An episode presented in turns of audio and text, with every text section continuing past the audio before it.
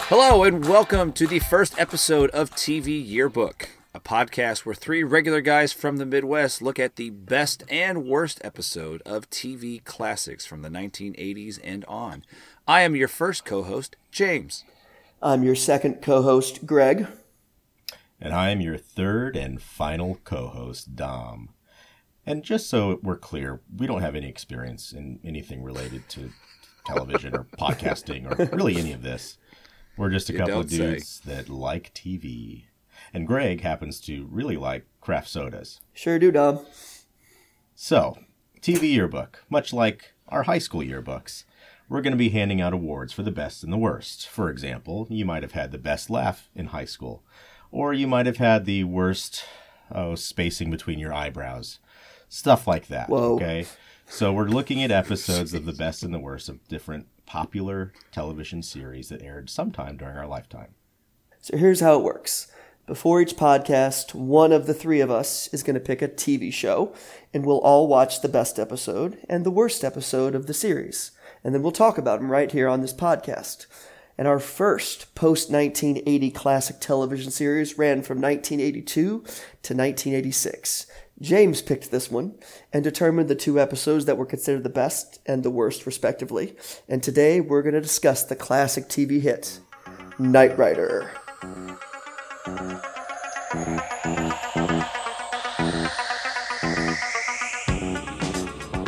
Knight Rider, a shadowy flight into the dangerous world of a man who does not exist.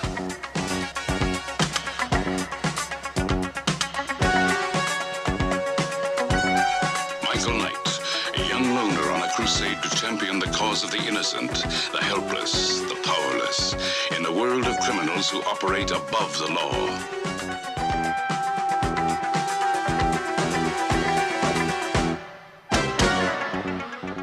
So, a little background the man who does not exist is Detective Lieutenant Michael Arthur Long. So, if you're not familiar with the show, uh, this is at the very first episode. He gets his face shot off, presumed dead, and then a billionaire, Wilson Knight, like rescues him, gives him a new face, and tells him that his new name is Michael Knight. And this is, as we all know, is the Hoff. Is that how we're going to refer to him throughout the, the rest of this episode as the Hoff? Or should we say Michael Knight or D Hoff I or think- Mr. Hasselhoff? Mr. Hoff, Hasselhoff. David. Yeah, Mr. Hasselhoff is probably going to be it. Dr. Hassel. Okay, so that, well, then a little bit more history. So then after he's given a new face, Wilson Knight, the billionaire, has his own kind of Justice League slash Shield E agency called the Foundation for Law and Government, also known as FLAG. Pretty clever. and and I guess because uh, he got a new face, he basically forces Michael to be his new agent uh, to go out in his car, the Knight Industries 2000 or KIT, which is a technological marvel in the body of a Pontiac Firebird, and with the voice of Mr. Feeney. Which What's is his real name? William Daniels. William Daniels. I yeah, was yeah. looking up William Daniels. He is 91 years old now. Oh and my. still going. It's Still 2019. going, he I is believe. 91 years old. That is almost 92 years old. So there's still more hope for an extension of the Knight Rider series. Oh, Is yeah. that- is that what I'm hearing? He can make a comeback. or or grandson meets world. Greg's All referring right, so to the there's boy two- meets world. There are two other characters. The head of Flag, Devin Miles, played by Edward Molehair. Hmm. That's a good name. God, it's- that's a Edward Molehair. They Is he don't the make British names. guy. What? See the British guy. Yeah, he's the British guy. Okay. That's always just on the television. Great. And then Dr. Bonnie Barstow, Barstow, I don't really know, Mm-hmm. uh, p- played by Patricia McPherson. Mm-hmm. Mhm. So that's that's that's what the show's about. That's that's what we all remember. I just remembered a talking car and a smooth talking man. That's what I remembered. Mr. Yes. Hasselhoff. Mr. what Hasselhoff. Everyone. Yeah. So, uh, in this, we're looking at the best episode, uh, which is an episode titled Kit versus Car. K A R R. So a little bit in terms of how I decided this was the best episode is I basically just went online and looked at the fandom, and this was just the most popular regarded best episode. So a little bit of background here that we need to know is CAR stands for Night Automated Roving Robot. Very clever. They're really stretching for for all of these. A lot of acronyms here. acronyms in this one, yeah. But this is not the first time we've seen Carr. Uh, Carr first appeared in the first season, and um, Flag, along with Michael, aka Mr. Hasselhoff, and Kit, thought that they had killed Carr. Hmm. But spoiler alert, they didn't. Which explains the opening of this show. Yes. well, not quite. Oh, okay. And well, we can get to that a little bit Oh, later. okay, okay. But basically, in the episode, see, they they manipulated Carr because see how Kit, the good Carr, is programmed to protect humans, but Carr is programmed to protect himself. Oh, that's you could Yeah. argue a very human trait. You could argue that you you're correct, Dom. One one Uh, month. so in the earlier uh, in season one, when Carr first made his appearance, and and by the way, in that episode in the first season, Carr was voiced by Optimus Prime, Same guy? same guy. the one we whatever didn't his name watch. is. The one we did, yes, yes, the one we did not watch was Optimus Prime. This in this episode, it wasn't Optimus Prime. Miss Al Roker. It's- yeah. I thought so. I thought Uh, so but too. basically, Michael and Kit got into a game of chicken with Carr, and because Carr needs to save himself, ended up driving off a cliff and exploding into the ocean. Well, that doesn't seem very protective of himself. I don't know. I, I didn't watch. that's that just what episode. happened. Oh, okay. That's, that's just what happened. it's just what So- happened, Dom. Come on. Got it. So that's all we really needed to know uh, for this. So why don't we just get right into the episode Kit versus Carr? Great. Let's do it. So uh, I was watching this, and the last time I saw an episode of Knight Rider was probably 25 years ago. I mean, a Right. rerun back in the early 90s, maybe late 80s. So I, I don't think I ever watched an episode, really. Why Yeah, not? but I had the Did lunchbox. you ever watch one? I wa- I probably saw. I don't know if I ever saw a full episode, but like you, it had been, yeah, probably 25 years. And um, I remember loving the the car and just, but I really love Transformers more. I think Mhm. so. It was sort of like that crossover. Oh, this is this could be a Transformer, but it never transformed. So then I probably stopped watching it after that. The theme song is just so iconic. I know the Oh, theme it's so song, good. and it's just It's so good. amazing. You hear that beginning, and it's just phenomenal. Radical. And it takes it takes me back. But this episode starts with with what I thought was a recap of what happened in prior episodes when I watched I it. know. It felt But very it's- much it- like that, but no, It gave away s- like big parts of the show. it really did. It's it was a little yeah. I was I was thrown off because I thought that was all background, Mhm. but then But this minute but is then it not a wasn't. recap. This is a preview of the episode you are about to watch with That's right. with some very important scenes A Yeah, recap. it takes you all the way to the end. revealed. Yeah. Yeah. Yeah. Yeah. It's like previews. I mean, I, I actually, when I go to the movie theater, I walk out during the previews now. I don't watch them or I, you know, put in my earbuds. I can't do it because I don't know if you've seen this, but this is happening now at the movies. They'll show you shots from the movie you're about to watch before it starts. Well, this episode starts with a calming beachfront. Um, thank you. Where we see our main uh, antagonist. Well, no, he's not the main ant. He's a supporting antagonist. Right. John, who I tell you, my favorite part of John was he was the anti Hasselhoff. Absolutely. Okay, so you have David Hasselhoff, who is missing his top three buttons to his shirt and has hair poking out. That's right. But this guy, he's missing his sleeves. Yes. And his hair is poking out where his sleeves are. That's right. Crawling up the shoulder.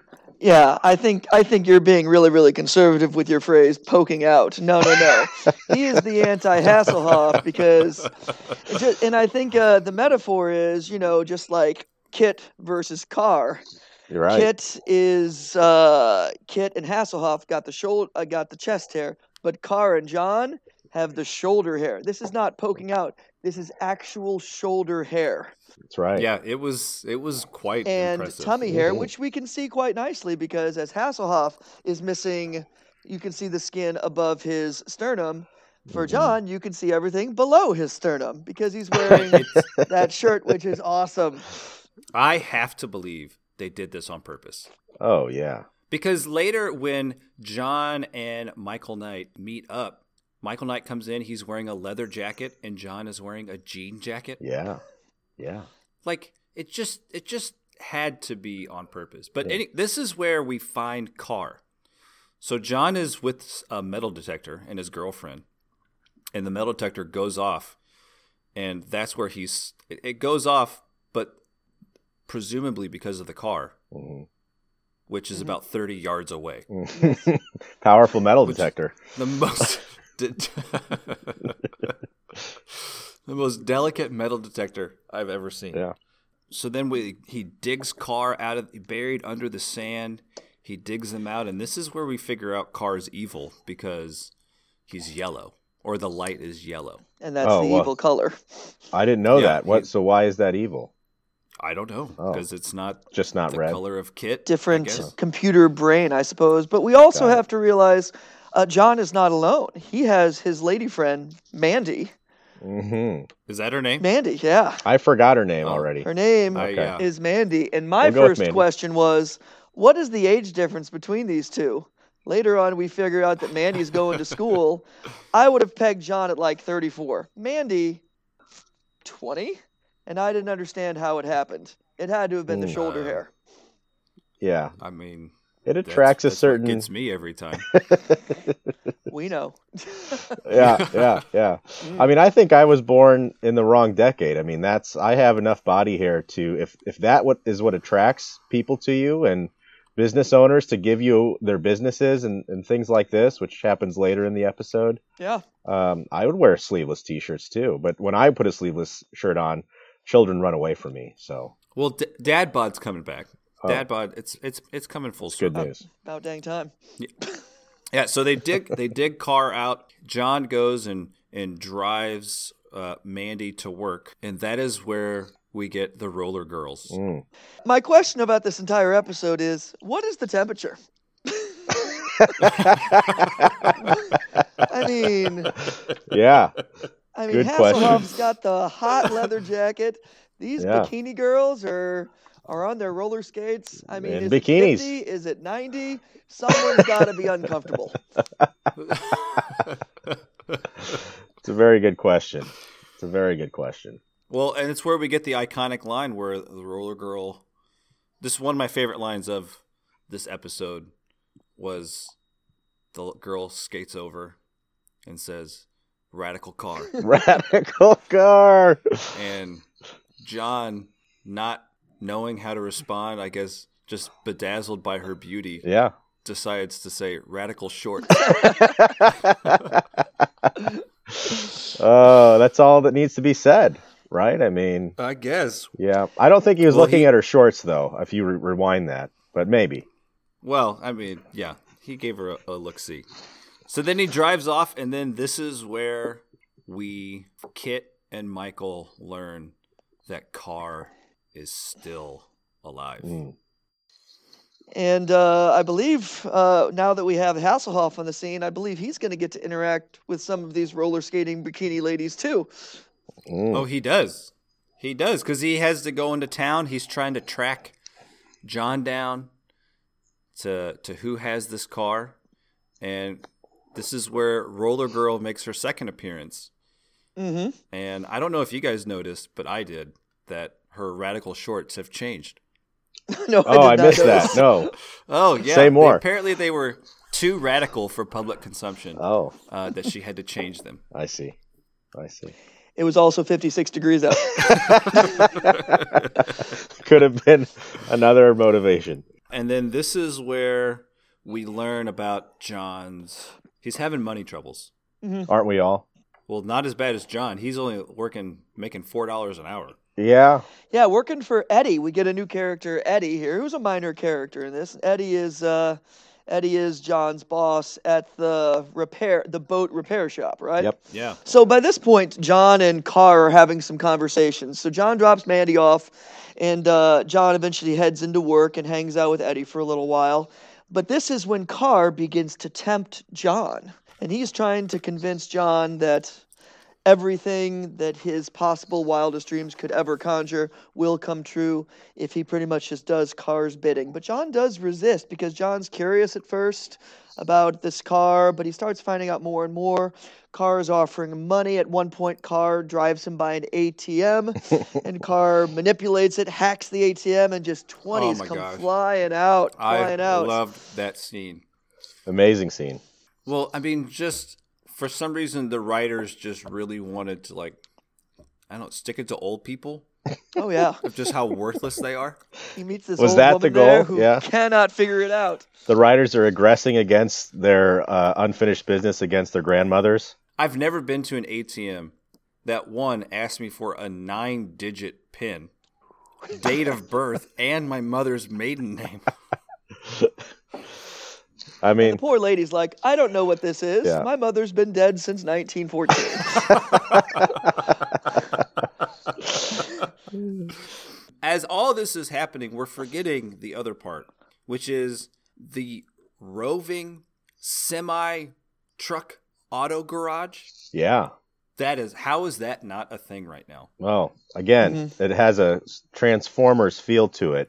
So I found that very uh, appealing. I, I, I felt felt like a, a little spy hunter feel to it. Oh, yes. Yes. That's all I could think of. Spy Hunter. And these were these were real stunts. Yeah. I mean, these were real action scenes. The car's actually going in while the truck's moving. Amazing. None of this is CGI. How do I know? Oh, we see CGI later on in this episode. and I use that term very liberally. We'll talk about that later. But um, when it comes to the car going into the roving uh, 18 wheeler, That's a real thing. great. That was It awesome. was great. Easy to These see car why this is the scenes? best episode. Yeah. Oh, full full of action. Well, because they need some laser, right? They needed some laser to defeat Carr, but because Carr is always just one step ahead ahead of everyone. Yeah. He like apparently the turbo boost button just makes your car just jump into the Leap. air. Oh, yeah. Just leaps. Yeah. Although when like every time I felt like when Carr said it, it was a little bit of a sexual overtone. Oh, you caught that? You didn't? Wow. I'm not saying I Press my didn't. turbo, John. when Press he's my going in, turbo. he's like, press the turbo button. Press it. I did not get that. That has kind of a sexual assault feel. press it. Yeah. Press it. Press it. Oh, I thought it was more the Emperor and, and Anakin Skywalker, you know, the. But, Do it. Yeah. Press it. Boom. Push it. they turbo boost through the air right into the roving auto garage. Yeah, and we To get to see steal the Bonnie. laser. Yeah, we get Bonnie and uh, what's his name? Devin, We get Bonnie and Devin who have gotten the laser for uh, Mr. Hasselhoff and Kit, but instead Carr is going to steal that laser, Impressive. the really powerful laser, and use it for his own powerful ends. So by this point, Carr is going to head back. He's going to head back to Eddie's place, right? yeah, and that's where Eddie uh, Eddie tries to rope them into a high stakes armored car robbery. He can't- This is Yeah. Eddie. You fix boats and you care about the little guy, Well, but in your spare time, you're knocking over million dollar armored cars. yeah. You got to keep the bait and tackle shop going, you know? I mean, he's a man of many talents. Yeah. He's done nothing but try to help John this entire episode yes. through charity and honorable work. Yes. None of that works. No. And out of nowhere, we're going to hit this armed vehicle. It's going to be great. Yeah. like flipping Hans in Frozen out of nowhere. just turns. Turns on you. Yeah. We can, Did uh, not see that coming. Did not I see did that not. coming. But John doesn't want any part of it. No, John No. walks. So yeah. Man, like I mean, John, he's a really good guy. He gives that old lady a bunch of money at the ATM. that Yeah. you spoke of earlier. Yeah, someone else's money, the, the bank. But then all of a sudden, Carr gets into kidnapping.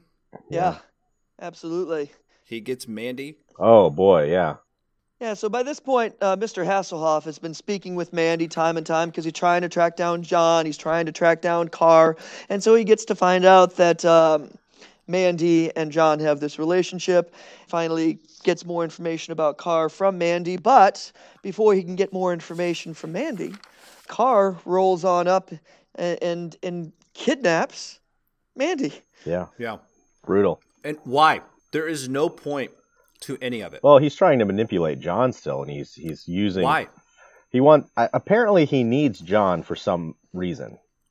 Ex- what does he need John for? Does Kit need the Hoff?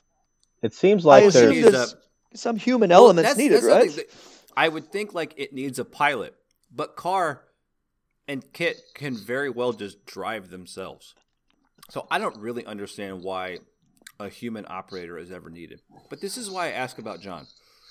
So he manipulates John, gets him in the car. Yep. They drive to the armored car. So Oh, hold on. After he tries to suffocate Mandy inside, and by heating up up the the, heat. car, turning up the car, turning up the car, John, you must agree with me. And Mandy's like, ah, just it's it's a pretty Yeah. terrifying She's moment. having having convulsions. Oh She yeah. is. That's a real. That's a Heat real stroke. moment here. It got to 120 in the car. Again, no CGI. That was which all would also seem that was all real. Yeah, yeah. Those are all Special practical effects. effects. But it would also seem like s- turning the heat up to like 140 would also be extremely detrimental to Carr as well. Potentially. Maybe, potentially. Yeah. Maybe he doesn't want to protect himself. I don't know. We'll, Hmm. we'll have to delve into that further. Yeah. It just it begs the question of, you know, any villain who thinks that they are acting in their own best interest, but damaging the self with this outlandish behavior. You know, we just need to I think require some introspection from time to time. Are you saying there's a deeper meaning? I'm saying there's always a deeper meaning. Always. So what is the meaning of the radical shorts and the tummy shirts? Oh, well, that is so. Let me let me just address that for a moment, okay? In, Please do. in the '80s, things were different, very different. For I don't know what happened, but the the aversion to body hair that seems at this You're point back on this. in time, at this point in time, Projecting. you know, it seems right. It seems right. The body hair is gross, etc. Okay, but back then We're mammals. exactly, exactly. And so, a nice, thick, luscious coat of body hair. Why wouldn't you want viewers to tune in? That's the way that you get them back then, It doesn't need to be a coat though. or does it? on this episode of Knight Rider, it needs to be a coat. I mean, did the casting call call for some serious shoulder hair? Did the actor Absolutely. playing John, did he send in not headshots but shoulder shots? I love the idea of just like some casting directors with that big table with all these pictures spread out and nothing, nothing but male shoulders. Just- no, no, no. And then they pick out John. Yeah. He's the one. he is the one. You're about as much fun as a divorce, which is not a bad idea. I want custody of me. But okay, back to the episode. If we can please not talk about John's body hair Go ahead. any any longer, unless unless we really need to get something off of our chest. Oh, See what I did there? oh. No, No. explain it to me. I'll tell you when you're older. Um, But he doesn't need John, bec- so he gets in the armored car, drives himself, like sets the trap, because ultimately the armored car is to lure Kit and Michael so that he can destroy them. He lets John and Mandy out for the big duel at the end. So no one's in the car. Carr is driving himself around. Yeah. Why did he ever need John and Mandy? I mean, it's the same question. Like, why, why does Kit? I mean, right? They why do why do these cars need an operator at all? Then they go, they turbo boost, so that they're both in the air, and I don't know how, Yeah. but then Kit just makes car explode. Into individual pieces. so many pieces, and Kit is unscathed. Not a dent, not a scratch. Impressive. Perfect 10 landing. Yeah. I Well- think it was weakened by the laser that was deflected back into Carr. That's right. That had to be what happened, right? Yes. Um, okay. Mr. Hasselhoff has been walking can buy around it. talking about we need to get a fancy mirror. That's our only bet here. And so The the, reflectors. the car shoots the laser car shoots the reflector at Kit. The reflector goes up, it backfires at, at Carr and it weakens him so that when they finally get in the air together, so they fly toward each other in the air using that turbo, press it. And they use that turbo and I couldn't help but feeling as these two cars were heading toward each other in the air, have I seen this before? I was like, oh yeah, I did. The first 10 seconds of this show when I realized you knew this was going this to is happen. going to happen because Oh, they told me the end of the episode. Yeah. It Yeah. was a little But- unfulfilling for me. But let's not. But what they did not show was the kicker at the very end. Carr has his own carry moment Mm-hmm. Right. where the computer is still flickering. Alive. Alive. Which, As all of his pieces are strewn on the beach. That's right. which turns out to be nothing because I don't think Carr ever makes an appearance in the series after that ever again. So it's a bunch of nothing. A whole bunch of nothing. No, but they leave the door That was open. it. They do. And that was the best episode. and there was there was a moment where the I think it was car was trying to get out of the garage, and these metal doors went from perfect metal doors to To Balsa Wood. just like curtains. oh yeah, I mean they tried. but I loved it. I loved the episode. Yeah, I had a lot of fun with this episode, and I could see why people liked it so much. I thought I thought it was awesome. Dom, did you like the episode? I love the episode. I thought, especially a couple lines. I uh, there was one scene where uh, Kit says, "I'm a computer. I can't get lost," and it just shuts shuts down Mr. Hasselhoff, who I mean the you know the scrotum required to just shut down Mr. Hasselhoff in any way, but Kit has got a lot of swag. I love that. And then the ATM scene, if we can go back to that one, when the old lady says, "The older you are, the harder they make it," and she just looked confused with the From a ATM. Cialis commercial. she had no idea what she was previewing there with that line. And I think along those lines, uh, I mean the, the the sexual innuendo throughout this show, I mean, is is pretty absurd. And I'll just talk about one one specific scene, uh, and this is all within 55 seconds. Five things that happen. Number one, so Hasselhoff pulls into town. Hasselhoff says all sexy. Maybe I'll get lucky. Number one. all right. When he gets out of the car, I don't. when he gets out of the car, the camera work to specifically show his crotch is quite Oh yeah, is quite noticeable there. I remember that. Yeah. Number three, number Uh, Oh, three, yeah. he gets out of the car. Those bikini ladies are scoping him out hard. Number Mm-hmm. four, he goes to talk to one of the bikini ladies, and she is enjoying that ice cream cone hard. A little too much. lot. Yeah. And then finally, he walks into Mandy to go talk to Mandy, who was wearing a bikini at the time.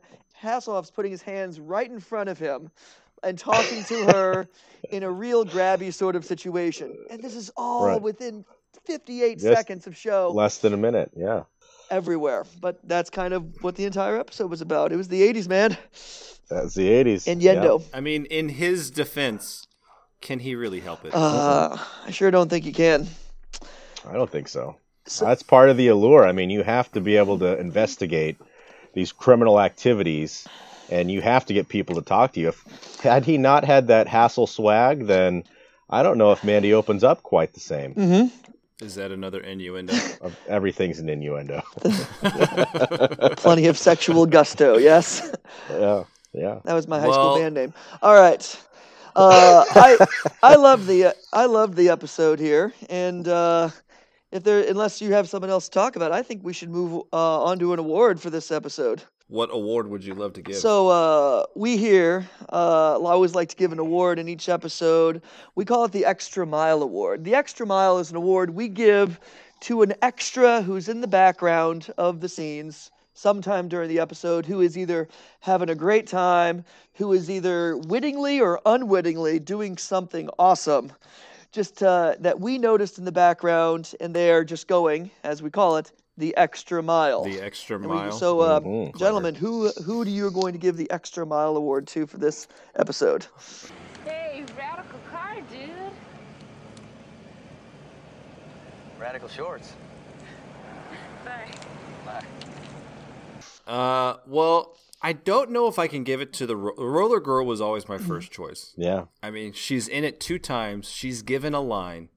Uh, I mean, one of my favorite lines. But Radical car. I, the second time I watched the second time I watched the episode when Mandy is getting kidnapped. There's this little kid on a skateboard, and this is clearly his first time on a skateboard. He's only in it for five seconds, and his hands are just up in the air, trying to keep his balance Oh. while he's pigeon hopping along on the skateboard. Maybe that was Tony Hawk at a young age, and, and it takes a certain skill to look bad. Yeah. You know, you're so good That's- that you're terrible, So this was an uncredited roll up for Tony Hawk. most likely. we're just gonna assume that it was eight-year-old Tony Hawk in 1985 or whatever. Assume it's Yeah. to be honest, my Yeah. my extra mile award is also transportation related because the roller the roller bikini ladies they're having great fun. Uh, the Yeah. skateboard kid having great fun, but let's let's not forget so many dudes on bicycles, and these dudes Oh. on bicycles What? they are even wearing notice that. the shortest of shorts that you can possibly imagine, and because Yes. they're on bicycles, it looks like they're pantsless. They're straddling the They're line. just they're just ro- rolling through, and it's like no one has any pants on at all because of the nature of Everyone's that wearing bike. bikinis. bikinis, yeah. pantsless. So my my extra mile goes to the gentlemen, not one, several gentlemen who hop on a bike, basically wearing Daisy Dukes and just and just rocking it. They were just daring the public to take a Mm-hmm. look. so that would be uh, my And look, They extra did. extra award. I mean, if you're going to be an extra, you, You got to do. make a statement. Yeah. And, and which is why my nomination is for the chest hair, as we've already covered. Just Wow. the hair by itself. The hair by The itself. chest hair gets my nod. All right. I'm so glad you guys noticed that. I was just scared, like I'm going to be the only one No. that sees this. No, James, you're not in alone. Its, in its majesty. It was majestic. Well, let's talk about the worst Mm. episode, which is called Night Song. Night. season four, episode 11. And I'm going to need your help to get through this because it took me multiple viewings to watch this episode in its entirety. Yeah. Yeah. Spoiler alert, it's garbage. Which I don't know why I'm surprised. This this is considered by many the worst episode of the series. Now, I will say in trying to figure out what the worst one was, there were a lot of like going on the message boards and looking what's out there.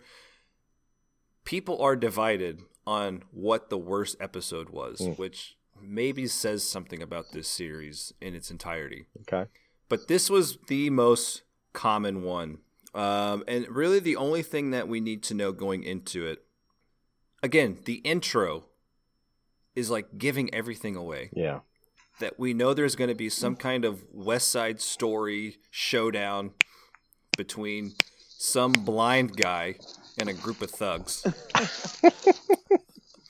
and we get a new character who's named RC3, Reginald Cornelius III, uh, who apparently was a vigilante known as the Street Avenger, who was cleaning up Chicago.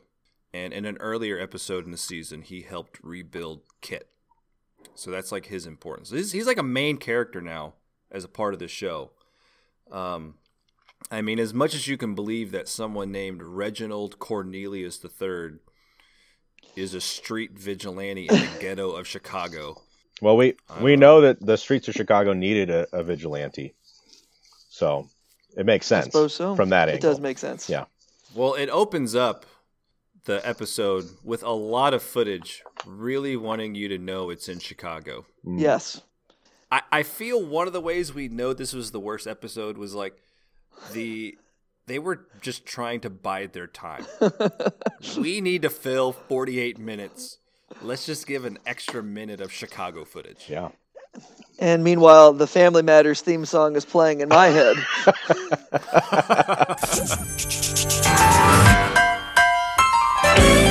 Of the two episodes, very early on, we get to my favorite moment ever. I watched I watched this moment. I rewinded rewound. Yep. What's the word? I think rewound. That's yeah. I rewound the episode multiple times just so I could watch this moment. It's at the seven minute mark. So there's this blind guy playing the piano, Charlie Connors. Yeah. Charlie Connors. Yep. The White Sing Ray a Char- Charlie. Charles, I think, yeah.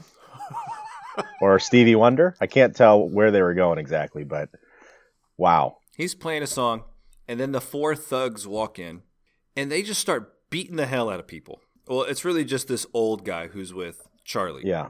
The owner of the Josh. club. That's the owner of the club. And I think these are more goons than thugs, personally. Goons. I think Goons. probably Yeah. makes. Uh, yeah, Goons is a good descriptor. Yeah. So these goons start beating the hell out of Josh, the old man. Right? They're leaving the blind guy alone, which is good. But then, in all the commotion, Charlie screams out, "Where are you? Make some noise!" because he wants to help Josh. Yeah. And while he's yelling that, Josh is getting his ass yeah. beat. He's getting pummeled by the goons. You don't need him to make noise. He's screaming in agony. Yeah. Well, Just follow the sound. Oh. there's a Oh my lot of gosh. noise going on, a lot of commotion. they were, because meanwhile, they're also trashing the club, right? Oh, they're not and just that beating one them up. guy who like clearly did a line of cocaine before he trashed the bar. He was having a great time. Like that was his It was. moment. He had been waiting all week for that moment. Oh my gosh, he was like the Tasmanian devil. Yeah. The smiles Yeah. on that guy when he wrecked the alcohol. he was having a great time. I mean, for that was at the seven minute mark. This all this happened like around the seven minute mark. This is a pretty terrible episode, but just for that moment, it's worth watching. need to watch. Yeah. So what we have here at the beginning of the episode is this uh, this rundown neighborhood in Chicago, and uh, there is a theater there. Uh, I, I'm guessing an old theater from maybe the 1920s that has some history to it, that has some tradition to it, that has some neighborhood pride to it. And Charlie Connors is this uh, blind singer. Charlie's the actor's name is Tom Sullivan. He actually is blind, Hmm. and uh, and so Charlie Connors is Wait, that this the uh, guy who's the actor is actually blind? he actually is. Wow. Yeah. I would never have guessed that. No, he's not. I did some research here. Tom was given too much oxygen while in an incubator when he was born in 1947. Wow. The oxygen saved his life, but it cost him his eyesight, Wow. according to a certain movie database website. so yeah, Tom Sullivan is uh, is playing the piano. He's sounding. Actually, I really don't think he has a good voice, to be honest. I don't. It seemed like he was lip syncing too. I I have no idea if it was an actor's voice. I didn't research that hard. But uh, and so his good friend who owns the club is is Josh, right? Yes, Josh. And th- and then these street toughs come in. They beat up Josh. Charlie, help, help! Where are you? Make some noise, Josh. Makes some And noise. uh, and then they leave. Uh, and right as they leave, Kit and uh, David Hasselhoff and our good friend uh, RC3 RC3, Show up. RG3, no RC3. Cornelius. Yes, RC3. Uh, come rolling around the corner just in time for Kit to take a couple of pictures of the street goons as they leave. And they run in, they see Josh lying on the ground, they check his pulse. And to be clear, I've never seen this episode. The way that RC the third was hanging out, checking the pulse of Josh, I thought he was dead. Mm. I thought he was dead. He was like holding his pulse for a long time, checking it, and looking really concerned. I thought he was out and that this episode was going to be about defending Charlie. Maybe he did die. He may have died and was brought back in that moment. That seems like something that should have been played a bigger part in the episode. Perhaps. Maybe they were leaving it open that for was the the case. spinoff. Hasselhoff, uh, maybe somewhat uh, politically incorrectly, says, Did you see anything? to the blind I did guy. not. and he says, If you I remember missed that. the line, Oh. I only see voices. Uh, oh, what writing? Oh man, Ugh. I remember that line. I only see voices, Yeah. but did you see anything? so we find out that the, the guy in charge of these, uh, these goons is Keith Lawson. Keith Lawson. oh, What a Keith name! Lawson What a name for a and- villain. And Josh is not going to the cops because Hasselhoff's like, dude, we got to call Carl Winslow.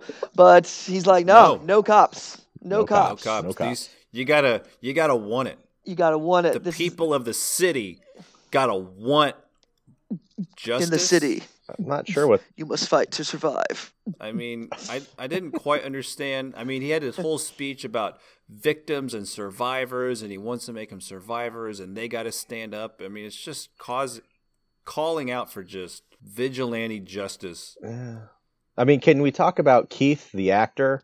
Yeah, let's talk about Keith. I mean, Um, wow, what? he was really trying to be tough. Yeah, and that chin. I mean, it seems like there's another there's another brain inside the chin that or that was his absorbed I, twin. I, I my my hypothesis is that maybe there's a chin tumor and that's why he's so evil because it just does not look right. None of it looks right. Yeah, Keith's an interesting figure because when uh, when RC hears, oh, Keith Lawson, he's like, nah, Keith Not Lawson old would never Keith." do that.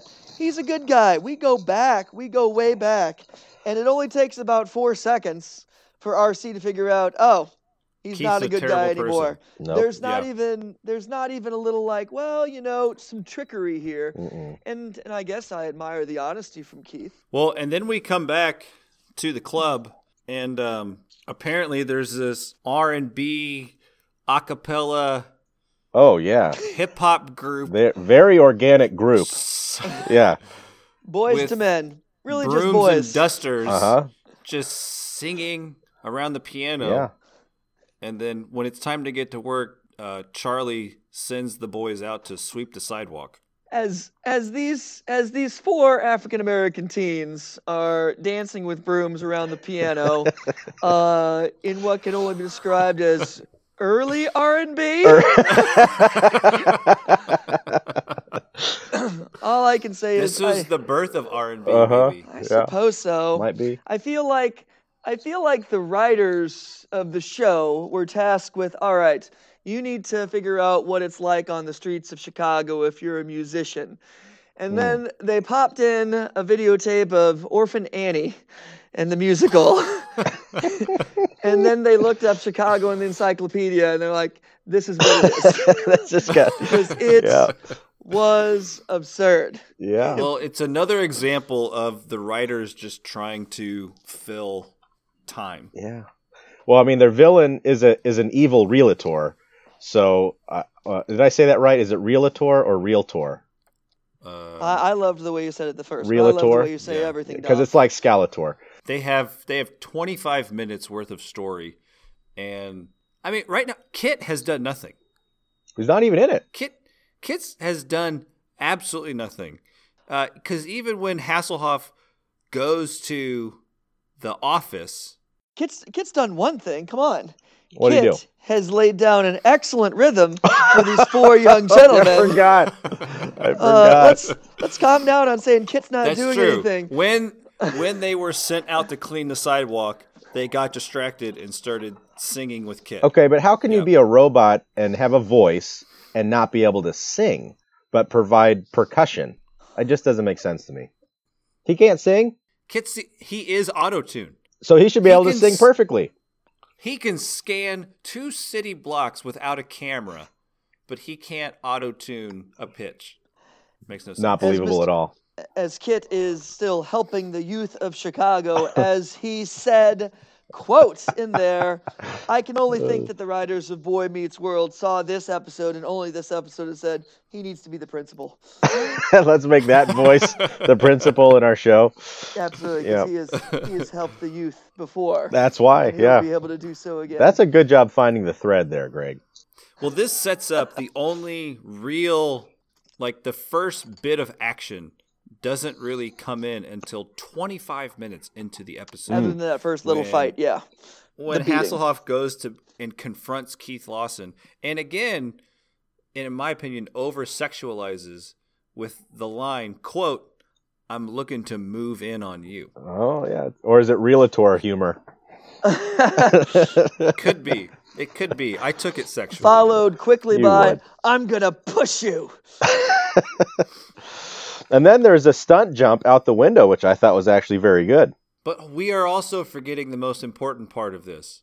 While Hasselhoff is in the office doing his work with Keith Lawson, Charlie is being driven around the city block by Kit, just Joyriding. and they're just making blind jokes Left. every 15 And seconds. It's like action with Hasselhoff and Keith Lawson. Quick, cut away. Let's remind everyone that there's a blind guy driving the car. And then back to the action 20 seconds later. Hey, we need to remind everybody there's a blind guy in a car who keeps passing the same police officer over and over and over. And I don't know if you guys noticed this, but the set street Oh yeah.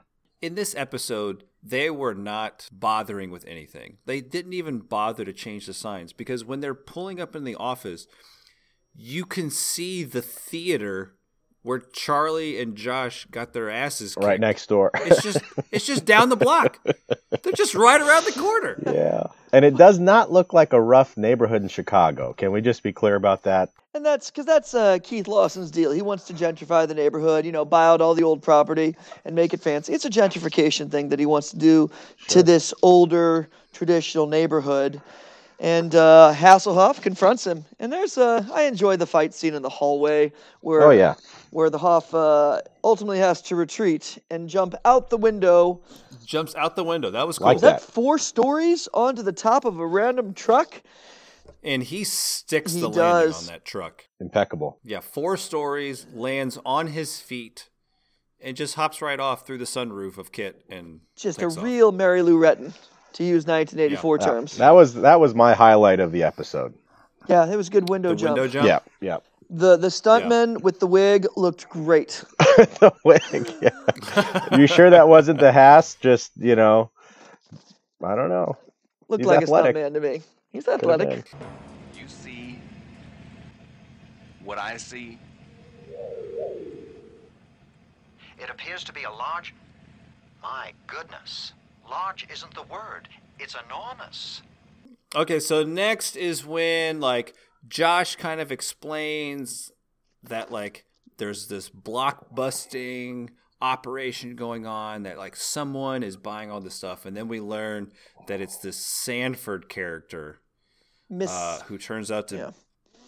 to be this woman um, which was you know they set it up that it was like this evil guy and then it turns out to be a woman and of course Hasselhoff like he's just the man for the job Ob- Obviously. goes right up to her mean- and tells her the business. Yeah, and then Keith gets confronted by RC, Mm.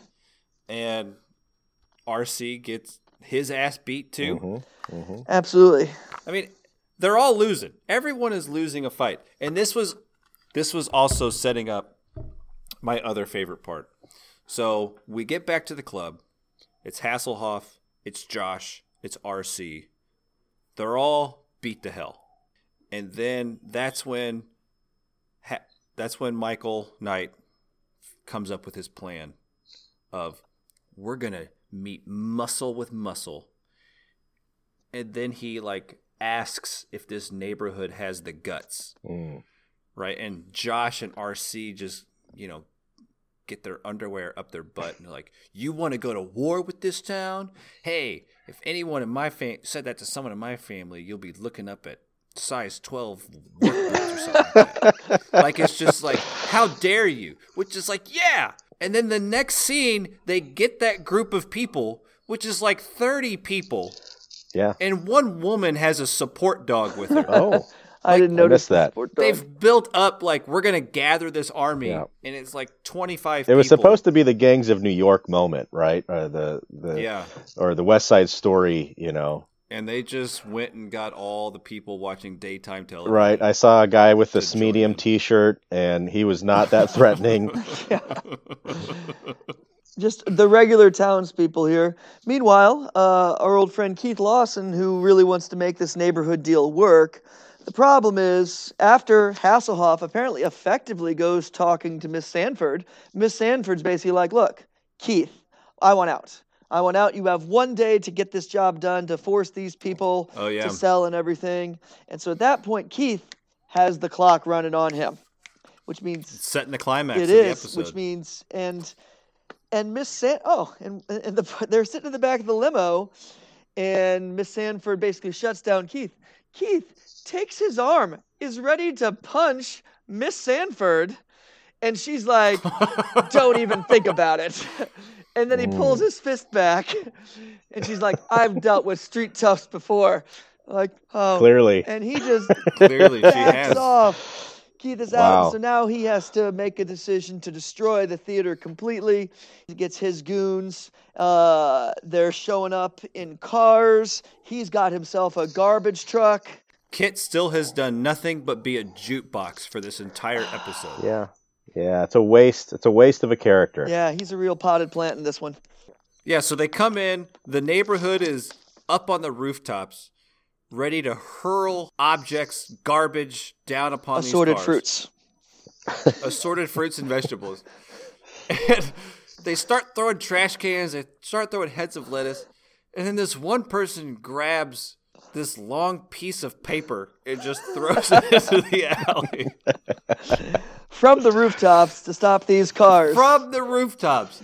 As this paper gently floats down, I can only think that person was thinking to themselves, "This will take." Beautiful. It's so beautiful. Uh, but the neighborhood they stop they stop the goons. So then Keith decides to take matters does. into his own hands and drive the garbage truck into the club. He is ready to demolish a building and this garbage truck. Hasselhoff and Kit, all they do is just drive in front of it and he veers out of the way. Yeah. What he saw that What? previous episode where car got destroyed. It's like, no, You didn't want any part of that laser. He uh, now uh, the the really really happy goon that really destroyed all the alcohol in the bar, with so, which with, with cocaine delight. He's like sitting next to him, Keith Lawson and the other passenger of the garbage can, and he's like, Keith, what if these people get in the way? And he's basically like, We're gonna crush them. Is Keith planning on murdering people? I believe he the is. entire Is he town. going to murder? He is planning on murdering the entire town. yeah, he has really he it he reached the breaking Oh. Man, that point there. chin I, tumor. again, I think it's it's the chin tumor. Yeah, that has to be the only explanation for that kind of He he realizes that he he's on a clock. yeah. He doesn't have much longer to live. But then uh, crisis is averted, and we're outside the club again. And I noticed that yet another person on roller Yeah. Uh, skates. Oh, I did as well. Like I think oh, there's you you gotta have someone on roller skates. I can only assume. apparently. after Kit versus Carr, I I was like I I could watch more of this. I really love that like like that episode.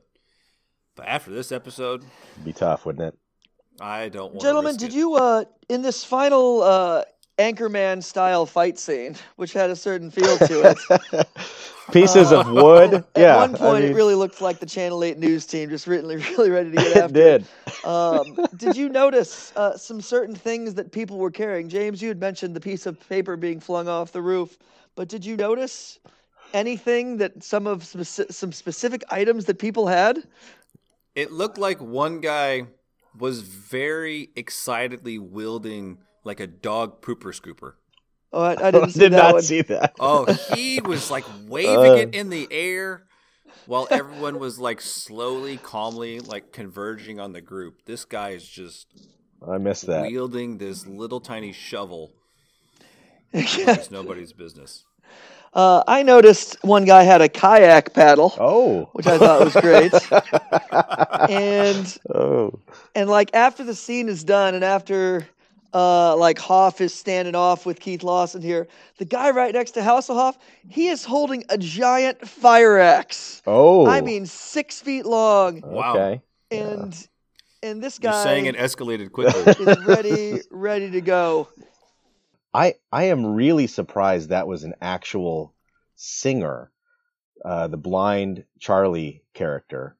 Um, just that opening song was not comfortable to listen to for me. so if that It was is a not. true musician, then I don't know how they selected that sample of his abilities, but that was poorly done. It was bad. It was really bad. It was really bad, and I I agree that having Kit just as a byproduct to the the plot was, you know, just kind of a bummer. it defeats the purpose of the whole premise of the show. Right. that you have this magical, technologically advanced car, and all he does is play music. Yeah. Mm. I don't know, guys. I kind of like the episode. Is something that someone with terrible taste would say, and uh, you know, I think uh, I think I think I have to agree with you, gentlemen, because this was uh, this was pretty rough. This was a pretty rough episode. Kid versus Car beats Night Singer hands down in every single way because Oh, the the divide between the two is It's Gigantic. it's significant. It It is. is. the Yeah. gap between the best that we've seen and the worst is is very very large in this particular case. Mhm. And not that there wasn't cheesy stuff in the first episode, there was. Oh yeah. But it was but I just enjoyed the flow, I enjoyed the actual story. Background stuff was kind of funny too, but but it was the 80s, it's a different time. And I have to. I don't remember. I mean, most of the things I watched in the '80s were like cartoons and kid shows, but I was really thrown off at just how campy '80s TV was. yeah. Yeah. and i'm just amazed on how did how did we as people like think that this was good It was a different era, James. You know, um, it was a Ugh. different era. But we're gonna keep going with this, reviewing some other shows, and I think we'll we will see more of this era. Yeah, more in the 80s. And plus, but keep in mind, just to just to bring a historical thought to it because uh, think if like what what year was this from 1985, 1986, right? Yeah, somewhere in there. think about the kid people who are watching the show. Let's just be generous and say it's 15 year olds who are watching. They're born in 1970, which means when they Mm-hmm. were 5 and 10, it was 1975 to 1980. There are no other stations NBC, ABC, CBS. That's Mm-hmm. who you watch on E TV. ESPN is kind of coming soon. USA might be coming soon. TBS might be coming soon. But I mean, these are the stations. So why is it so campy? Because Hollywood could get away with it. Mm-hmm, mm-hmm. it's a good point What else do they know? That's a and good what point. what are people going to do? Watch something else? They can't. They can't. So they can do whatever they want.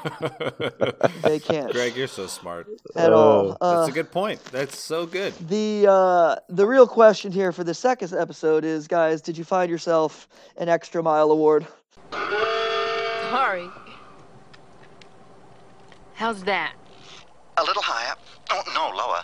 Uh, stop. Ah, that's it. I, I gotta get out of here. oh yeah. I I don't know if you guys caught, but the, there's a paper salesman, uh, street corner. Did you happen to see? And the first time it was No. very very quick, and the thought is now was that a child, or is that a very short man?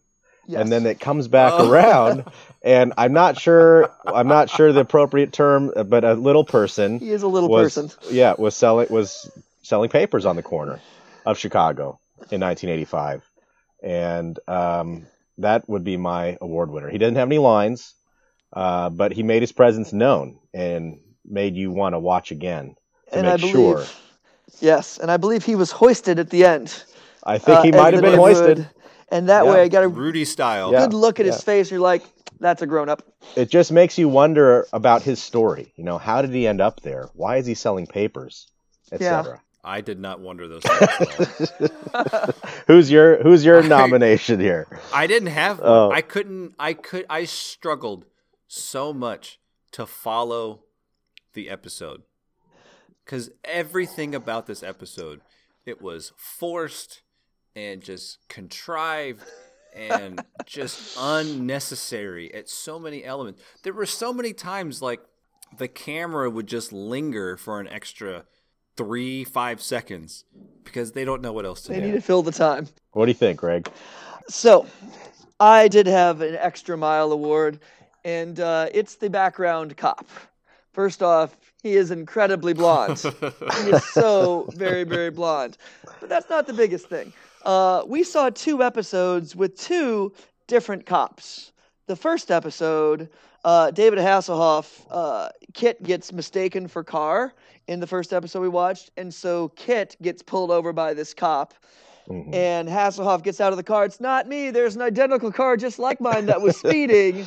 Right, it's not And- this car. there is no nonsense. He is cuffed, and later on we see him getting bail. And that cop was was hardcore, and he was he No was doing nonsense. his no nonsense at all. Also, that cop in the first episode, actually, when he was arresting David Hasselhoff, he was definitely copping a feel of the chest hair. I saw it. It happened. That's the first one. it was Uh, the '80s. of the of the second one, the second cop here, he sees Kit going around the block again and again. The first thing he says, "You can't double park there." And so Charlie gets in the driver's seat. I have an idea, and he starts joyriding. And Kit goes around again and again and again, and all the while this cop who has a gun seems so flustered. What do I do? He has a radio. He has a gun. And he is just really uh, having a great time being as befuddled as he possibly can. Like, oh, there's a car that's speeding. What They could didn't I teach me possibly this in do? the academy. He, yeah, he was definitely channeling his inner Don Knotts. Yes, he was. All right, so I, I really enjoyed uh, that police officer's character in this in this episode. But overall, no, it was not a good show. No. Episode. Overall, I like the show though. I think it's a fun show. I'm gonna go back and watch some more. Yeah, I think I might do do that as well. Put it on the queue. Yeah, there were some episodes that were in the running for best episode that I would be willing to go back and look at, Yeah. but there's not many of them. Night Song, I I would have thought that was tough. That was a lot of time that I won't get back. Yep. I would Yep. have thought that they could have spent the money to make a better episode because they were saving money on the half shirts that you know RC was wearing that he steer- clearly stole from John in the first show. The money saved in the costume department could have been put into Although The it's production. possible, Everything. it's con- it's conceivable that some of that money will be spent on chest hair implants for certain characters uh, to keep that looking lush. Well, shall we turn our attention to next week, yeah. the next episode? What is our next? What is our next show?